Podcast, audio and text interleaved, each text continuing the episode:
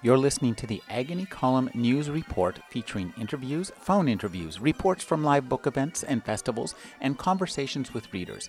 You can find additional news, interviews, book reviews, and more five days a week at the Agony Column website at trashotron.com slash agony.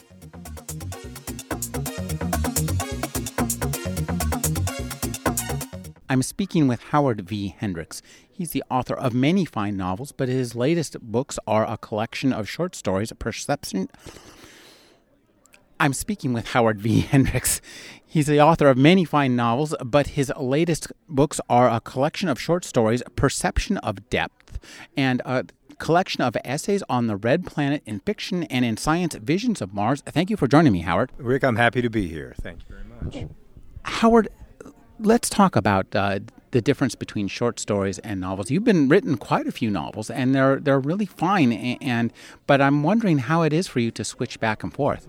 Well, it's sort of returning home. That's where I started writing first. Was I was doing short fiction. That's where I published first, and I sort of really earned my chops and learned how to write by writing short fiction. But they are very different. The French refer to novel writing as to write a novel, one must have the long breath.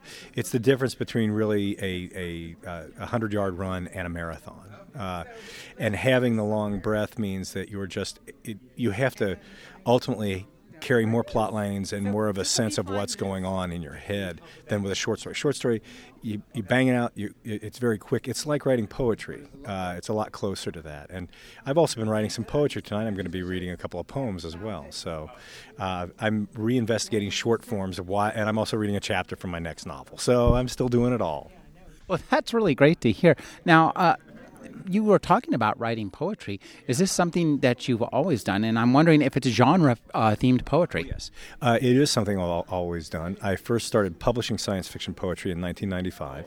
Um, and I've just been occasionally submitting things from time to time. I've been teaching a lot lately, which has meant I haven't had, which has meant that I haven't had as much time to work on my novels as I'd like. But it's a great time frame in which to write short fiction and write poetry. And as a matter of fact, uh, one of the poems I'm going to be reading won the 2010 Dwarf Stars Award from the Science Fiction Poetry Association, and I was very pleased. That was a big surprise. Uh, it's for it's for it's called Dwarf Stars for, because it's for very short poetry, less than 20 lines. And I was just happy as a clam that got. And all of my fiction, all of my poetry, pretty much, yeah, it's genre themed. Okay. Now, one of the things you've just edited a collection called Visions of Mars. This is a great idea. Talk about uh, conceiving this, pitching it, and uh, selling it to uh, McFarland. Well, it, it, originally spun out of a conference that I was a co a co-organizer of at UC Riverside, the uh, University of California Riverside. It has something called the J. Lloyd Eaton Collection, a very important uh, science fiction collection. It's the largest science fiction research collection in the world. And in conjunction with that collection, they have for many years uh, run uh, what are known as the Eaton Conferences. In 2008, we decided to do an Eaton conference called Chronicling Mars, and I was uh, co-chair along with uh, George Slusser and Eric Rabkin, who are my co-editors. I ended up being lead editor, but uh, we were all involved in the organizing, as well as a woman named Melissa Conway, who was with the uh, with University of California Research Libraries, and uh, so we thought, you know, we're going to bring in people from all different venues who've talked about Mars. We're going to bring in academics to talk about the history of uh, fiction about Mars and science about Mars and how the two have interacted. We're going to bring in Frederick Pohl. We're going to bring in Ray Bradbury. We're going to bring in. Uh, Larry Niven. We're going to uh, bring in Kim Stanley Robinson. We got them all in there, and we we had academics who presented papers on uh, history and interrelation between science fiction and uh, Mars studies, areology. Uh, we had uh, Kim Stanley Robinson uh, do a keynote uh, presentation. We had Frederick Pohl interview Ray Bradbury, which was a very interesting thing. And all of those eventually ended up in the book. Now, it was a challenge because publishers don't like publishing proceedings. So we had to make sure that ours was something other than just the proceedings of a conference.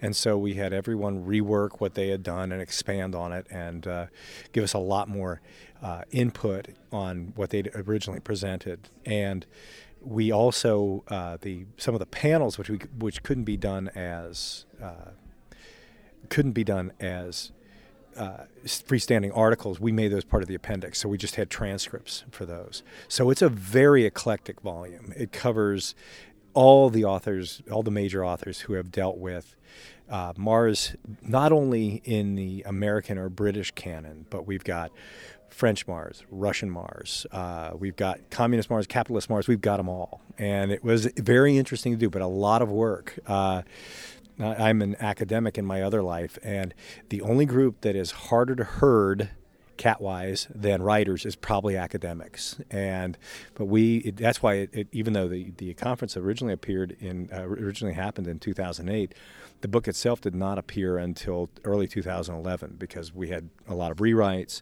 Uh, we had to get everybody's wait, permission waivers, and it was quite a challenge. But we did it, and I'm happy to see that. It's a beautiful book.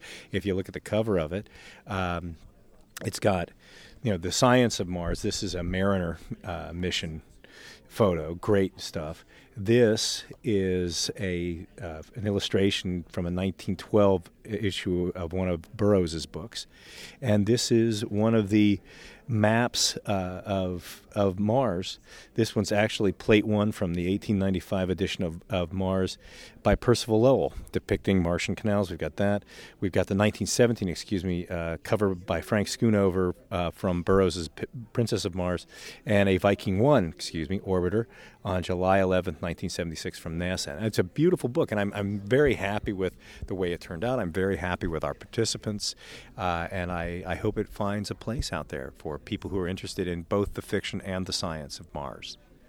You know, uh, one of the things about Mars is that it. I think it gets people started both on the path to science and science fiction. When I was a kid, the first books I read were the Burroughs Mars Martian series, and just recently, as an adult boy, I remember I was glued to the screen when the first uh, uh, roamer was on the was on Mars. Yes.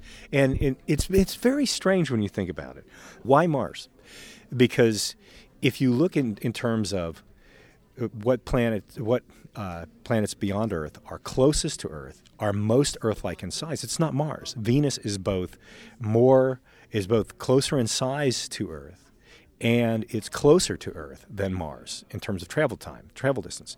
And yet even before we found out what the surface of Venus was really like, people tended to focus more on Mars. And I've always wondered about that because Venus would have initially seemed the better shot. Now, of course, we know it's a runaway greenhouse effect planet and, you know, it's the surface of it's hot enough to melt lead. So it's not exactly a, a, a good place to go. But it, Mars has always had this, this intriguing appeal. And part of it goes back to really in late 19th century.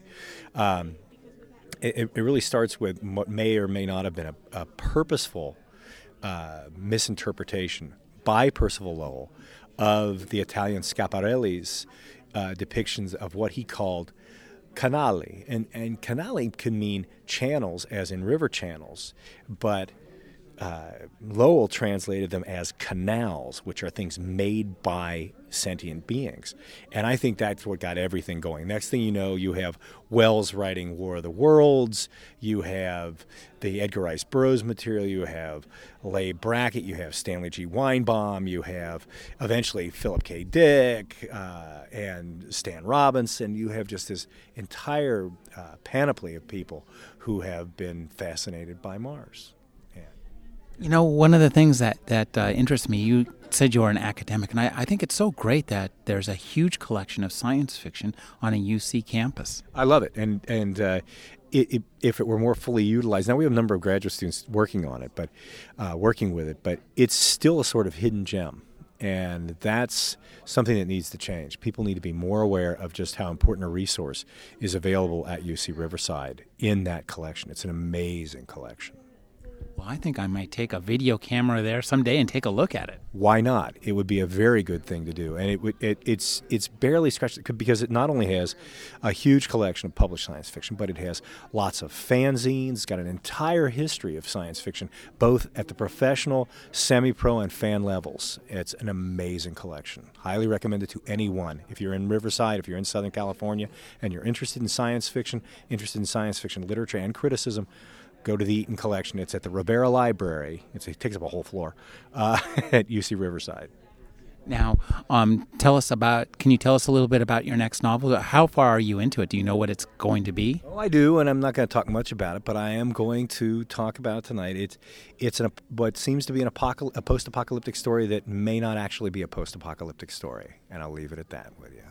I've been speaking with Howard V. Hendrix. His latest books are Visions of Mars, a collection of essays on the red planet in fiction and in science, and Perception of Depth, a collection of short stories. Thank you for joining me, Howard. My pleasure, Rick.